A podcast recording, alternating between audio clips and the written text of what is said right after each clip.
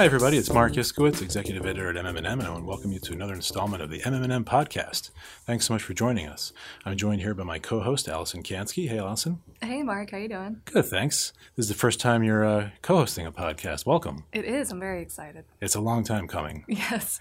Allison's uh, our stalwart reporter, and she's been uh, covering a lot of uh, goings on for the magazine. Uh, there have been a lot of those uh, in the healthcare world as of late, as I'm sure you all know. Uh, but we're very privileged to have our guest in the studio today, uh, Priscilla Beal.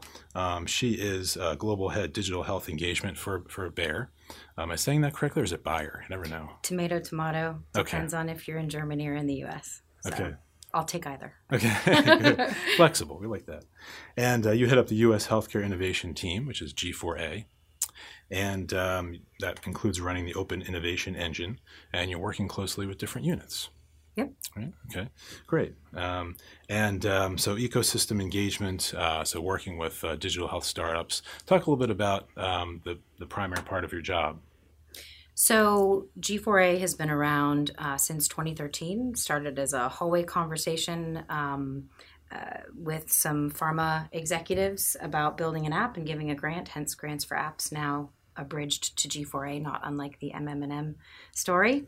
Um, and over the years, we've really grown from being a somewhat altruistic exercise, trying to dive into the startup world, understand um, what it is that startups are really awesome at doing from a niche perspective versus what Bayer is really doing uh, or has been doing for 185 years, uh, innovating on the molecule, which is we're great at process, we're great at scale.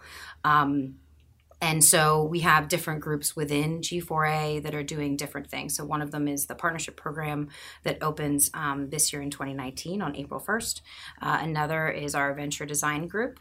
Uh, and then we have other folks that do um, sort of the serious strategy conversations with the divisions to identify where business opportunities are within pharma and consumer health, specifically where emerging trends and consumer need meet. Uh, because the ultimate goal of all of G4A is to identify um, new financial opportunities, new business models, and new businesses um, at the intersection of human need and and these emerging trends. Great. Great. And so, my role uh, with engagement, along with uh, another colleague of mine, is really to give visibility and a voice to the efforts that we do uh, on behalf of Bayer.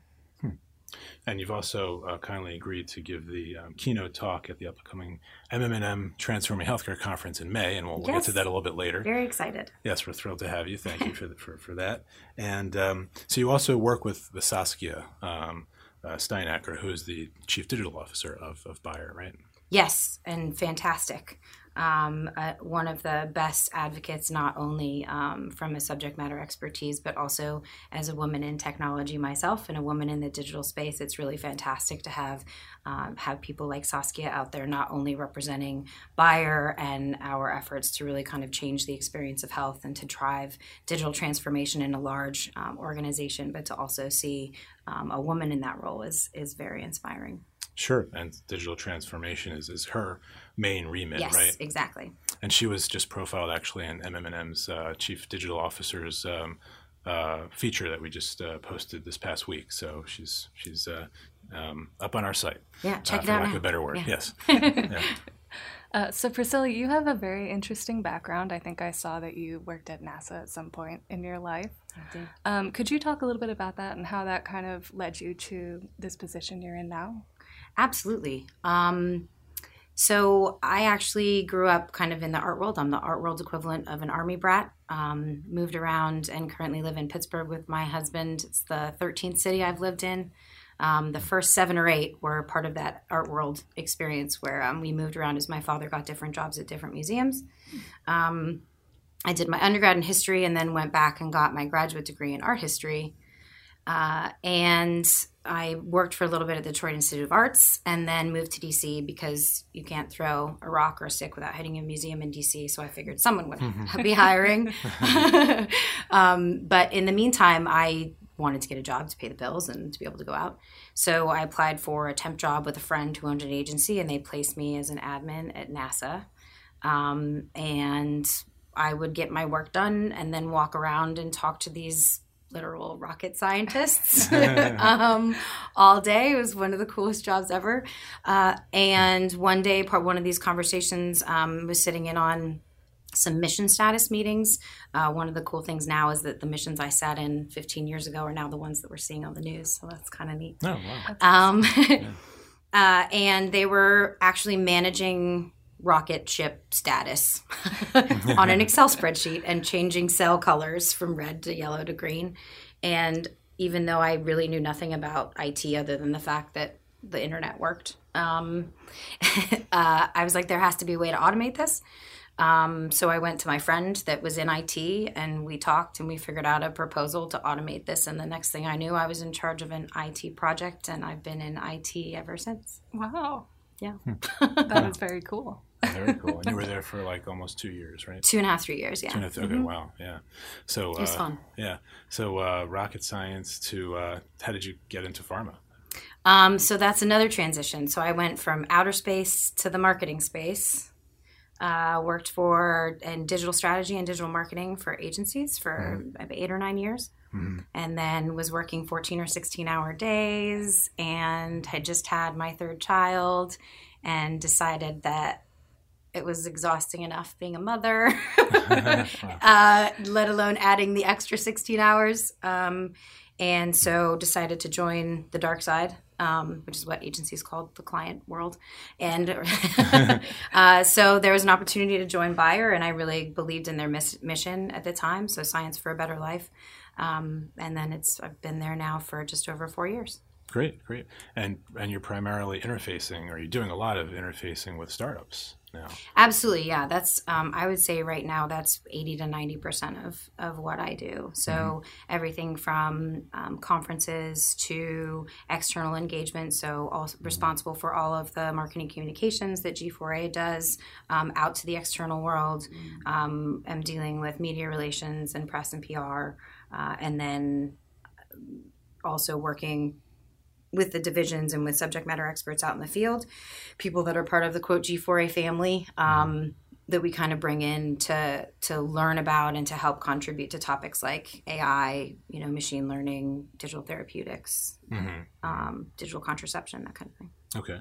And um, what are uh, Bayer's kind of um, priorities in terms of the, what types of startups it likes to back? Um, interesting question. So it really depends on the need. So both pharma and consumer um, have strategies that they um, have developed that are very future facing. So Vision 2022, Vision 2025, um, where they want to implement products that are beyond the pill. Um, implement products that are not only in support of existing kind of pills, potions, tonics, and lotions, but like what's actual digital devices, solutions, experiences that we can help give patients that can help alleviate pain, like external pain management. Um, how can we help? Um, how can we help patients, especially uh, in the millennial and in the natural space, um, that that jives very frequently. Um, in digital health how can we offer them solutions and experiences that will help them take care of themselves and ensure that not only is are they getting better when they are sick, but they're staying better and not getting sick. Um, Right. and so, how can we leverage emerging trends, and how can we emerge, how can we leverage technology to help both pharma and consumer accomplish those accomplish those goals? Right.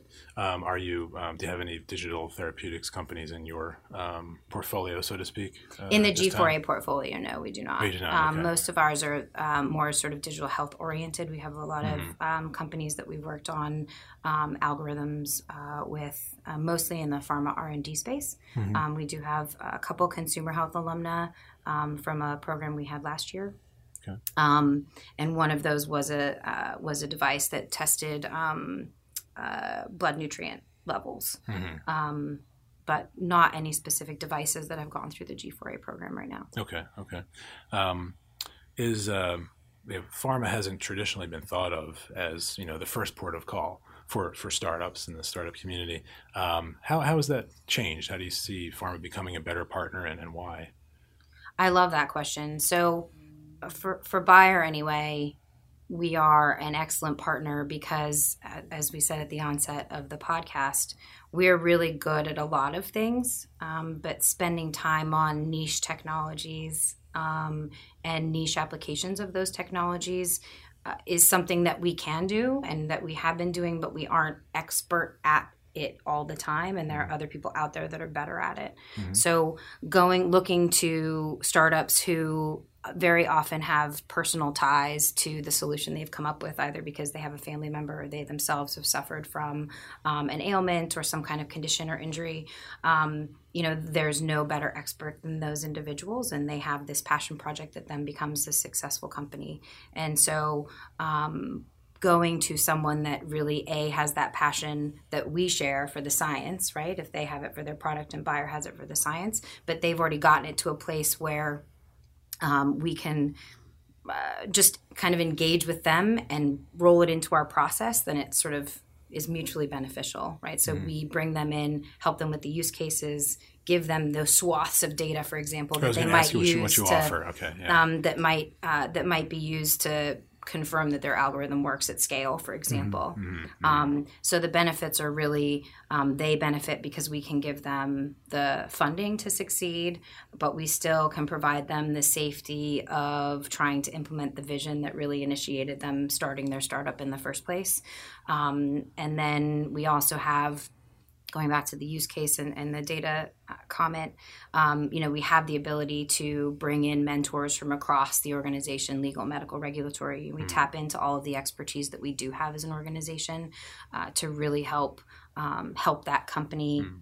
Become more successful uh, with us, and in many cases, after they have left the G4A program, um, become successful. It's one of the favorite things about my job is that little altruistic twist that we love it when Bayer um, invests or continues the project, but we also just love to see the startups that come through our program find sure. success, whether it's with us or, dare I say, a competitor. Sure. Well, what, well that, that brings up a good point. I mean, if, if, if you find that a startup is better served, say, by J Labs, uh, you know, or by one of the other mm-hmm. um, external innovation uh, engines or accelerators, you know, do you, you know, make that recommendation? I wouldn't say that we make it overtly. Um, I think it, I think it really just depends on the startup and the relationship we have with them. Sure. Um, there are things that we do really well. Like I said before, we really um, we co-create these challenge statements with the division. We were mm-hmm. very sort of tied into the development of this the digital strategy uh, that pharma and consumer are both developing, and um, and then challenge statements come out of workshops that that we um, that we participate in with the divisions. So it's a very it's a very collaborative process from mm-hmm. beginning mm-hmm. to end, and it's ongoing. It's not just when the program is live. Mm-hmm. Um, one of the things that um, and we have mentoring and, and all this other stuff. Um, one of the things that for example, J Labs, who you mentioned, um, does really well is they just give lots of cash, right? Mm-hmm. And sometimes, when especially when you're a more mature company, you don't need help with your business plan. You don't need help with um, with your use case development, um, and then in many cases you don't want your company to be impacted by the company with whom you're partnering. Um, and in that case, you know, getting a $10 million check from J Labs is pretty sweet. Right. Sure. I wouldn't mind that. Um, and uh, you, you, you, mentioned uh, data. Obviously, that's mm-hmm. something that's very useful to startups. Um, what kind of data uh, do you do? You have like data sandboxes, data lakes, that kind of thing. Like I've heard that term. Yeah. Is data sandboxes meaning that they're open to mm-hmm. you know uh, sharing with startups, say, and, and, what what kind of data are are they after in, in many cases? We don't do anything like that right now, mm-hmm. as far as I'm aware. Um, caveat. Uh, uh, the bar is a big organization, so there might be someone somewhere doing it. Um, I would love to see. Uh, you know, I'm going to be giving the talk uh, uh, later this this year at the conference about the future of partnering. One of the things I would love to see Bayer do is open up a sandbox environment and give some of that data, uh, anonymized, obviously, um, and compliant, fully compliant. I promise. Um, uh, and give access to that data so that startups all the time can can test and learn and, and mm-hmm. improve the algorithms that they have um, because really they're trying to help save people's lives which sure, is pretty sure. amazing so anything that we can do um, to help them on that journey and expedite that journey uh, i think it, would be amazing. So yeah, we don't right. currently have kind of data sandboxes out there. Okay. That said, when we partner, when we bring in companies to partner um, with G4A, uh, yes, we have several times um, given them access after all the proper legal documentation has been signed uh, uh, mm-hmm. to you know huge um, you know cl- clinical right. trials databases and, right. and, that kind of thing. that thing. patient level data yeah, absolutely. that, uh, that pharma has a lot of sitting on a lot of exactly so, right. And oftentimes we have so much data we don't even know the data we have because we've been collecting it. For, uh-huh. you know, right. Yeah, I was just ever. reading a stat recently. Novartis, they were public about like there's they've been tracking are collecting their clinical trials data in a certain data repository for the last 20 years, but they have 2 million patient years worth of data in that repository. So it's mind blowing. It's mind blowing, yes. Yeah, absolutely. Yeah. And we've been doing it for 157 years. So there you go. There you go. well, I'm sure they've been Just doing clinical trials for longer than 20 years, but I guess they have it. They've no, that's fantastic. Sharing it in a certain, yeah, they've been great. saving it in a certain repository that allows them, I guess, to uh, then make better use of it. Yeah, uh, that's fantastic. Anyway. So we mentioned it a few times that you're going to be at our conference giving a talk in May, um, and it's on the future of partnering. So can you give us a little bit of a preview of what you're going to talk about there?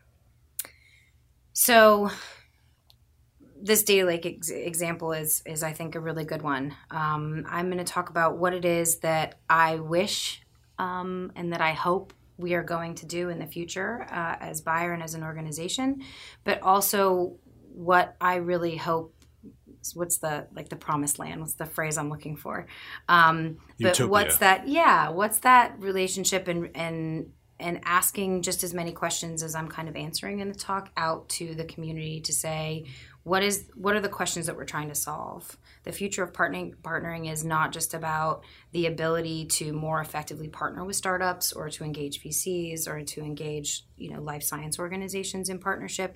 It's also about making sure that as a community we have that mind shift toward asking the right questions and not trying to use technology and figure out how we can use technology to make a profit or to help people be- help people get better but to go to the root of the need mm-hmm. um, and say what is the patient condition? What is the consumer need? Um, uh, what is the what's the opportunity here to help make somebody's life better and change their experience of health?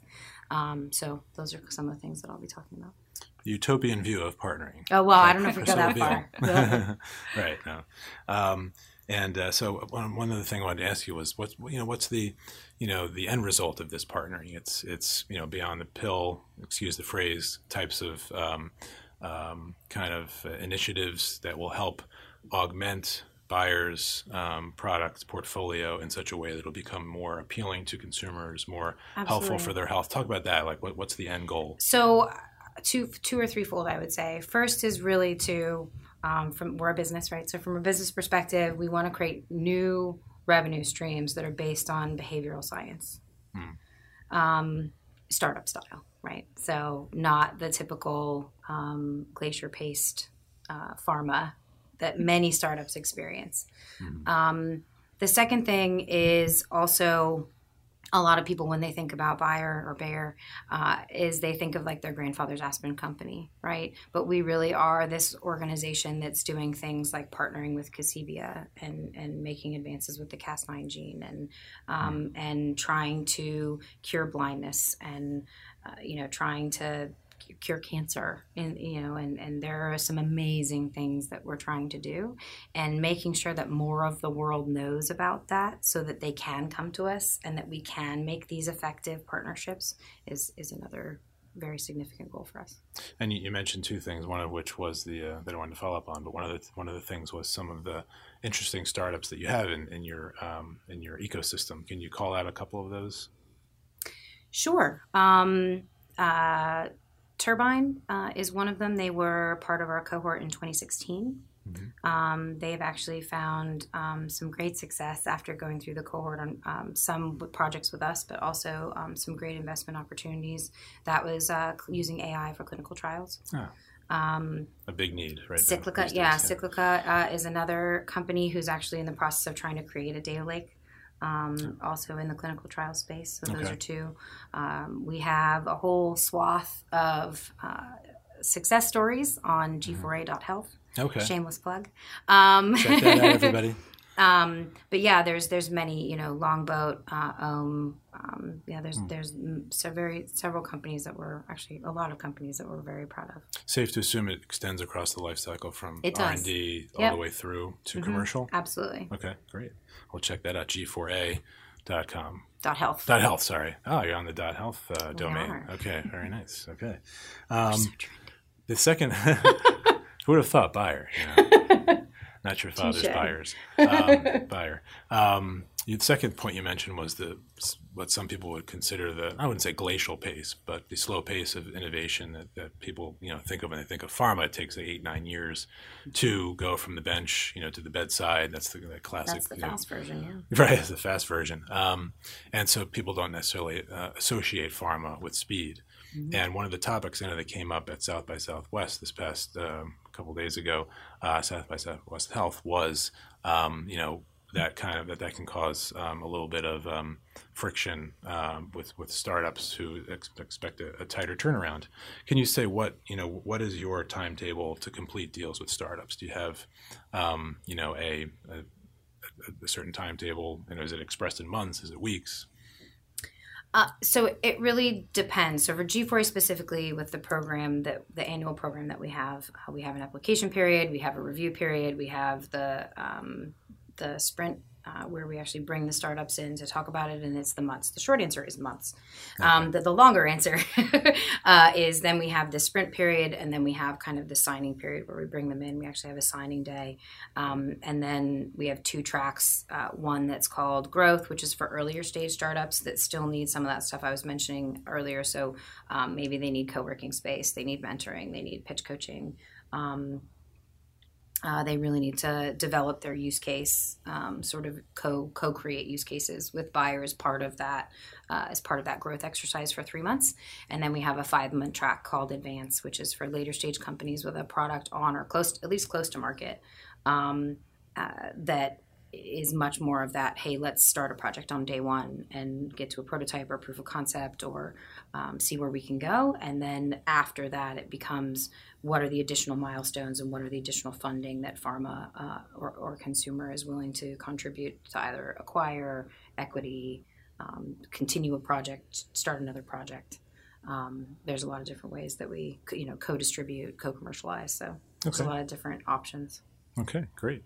How about we move to the speed round now? Mm-hmm. Okay. All right. So uh, this is just a little bit of a you know uh, portion of the podcast where we ask you some uh, quick hit questions, uh, just to kind of um, learn a little bit more about your likes and, and dislikes, mostly your likes. Um, who are your health tech uh, or innovation role models? Hmm. Um, I would say it's, it's going to sound like such a brown, brown nosing answer, but I would say the head of G4A, Eugene Borukhovich, who actually is like the top four. Don't tell my don't tell him this stat.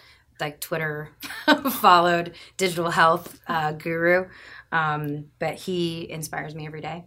Um, and again, also going to sound cheesy. The people that inspire me most are these startups that come up with an idea and create a company out of absolutely nothing, hmm. um, and end up being able to help save a cancer patient from you know years of pain or um, help speed up a trial earlier um, i get up every day because i really love helping enable those relationships and that's actually really where i draw a lot of my inspiration from is from them great great so you're lucky to be working in that environment i am uh, second question um, which of your competitors do you think uh, is doing the best, coolest, most interesting work? None of them. No, I'm just kidding. At least you're being honest. I know. Um, yeah, I mean, I, J Labs has some really cool stuff that they're doing. Um, I actually think a lot of the really neat innovations, especially in the digital health space, um, and where we're going to find our competition, um, are more in academia right now mm-hmm. than they are in sort of the larger life science organizations. Mm-hmm. Um, and the thing that I am most excited and most scared about um, is like the Airbnb version of the digital health superstar that mm-hmm. kind of comes out of nowhere mm-hmm. in a completely unrelated field and just knocks it out of the park. Right, right. The, the one that really harnesses the behavioral insights right. and the right kind of delivery vehicle to cover all the social determinants of health, to throw another buzzword out there, and really captures the attention of consumers. Yeah, absolutely. But do you want to that's why you want to be out there and partnering, yes, you know, and showing yourself so. to be a good partner, so that hopefully you'll get on the. It'll be us. Yes, you guys, exactly. right, partnering with that person, right, or entity. Great. Well, this has been really a lot of fun, really fascinating. Thank you for joining us. Oh, it's my pleasure. Thank you for having me. Absolutely. And uh, if you enjoyed this as much as I did, and uh, and Allison did, I'm sure, uh, you can hear uh, Priscilla at the uh, MMM Transforming Healthcare Conference on May 8th in New York. She's going to be giving the uh, opening keynote on the utopian view of uh, partnering for pharma. Just kidding. Just the future of, of partnering, uh, whether that's you know startups or big tech or, or other entities, and. Um, uh, you can also read the uh, profile of, of, Saskia Steinacker, uh, the Chief Digital Officer of, of Bayer, on our site now uh, on the, in the feature on uh, Pharma's Chief Digital Officers. Uh, once again, thank you for joining us, Priscilla. My pleasure. And thanks everybody out there. We'll catch you next time. Thanks everyone. Bye.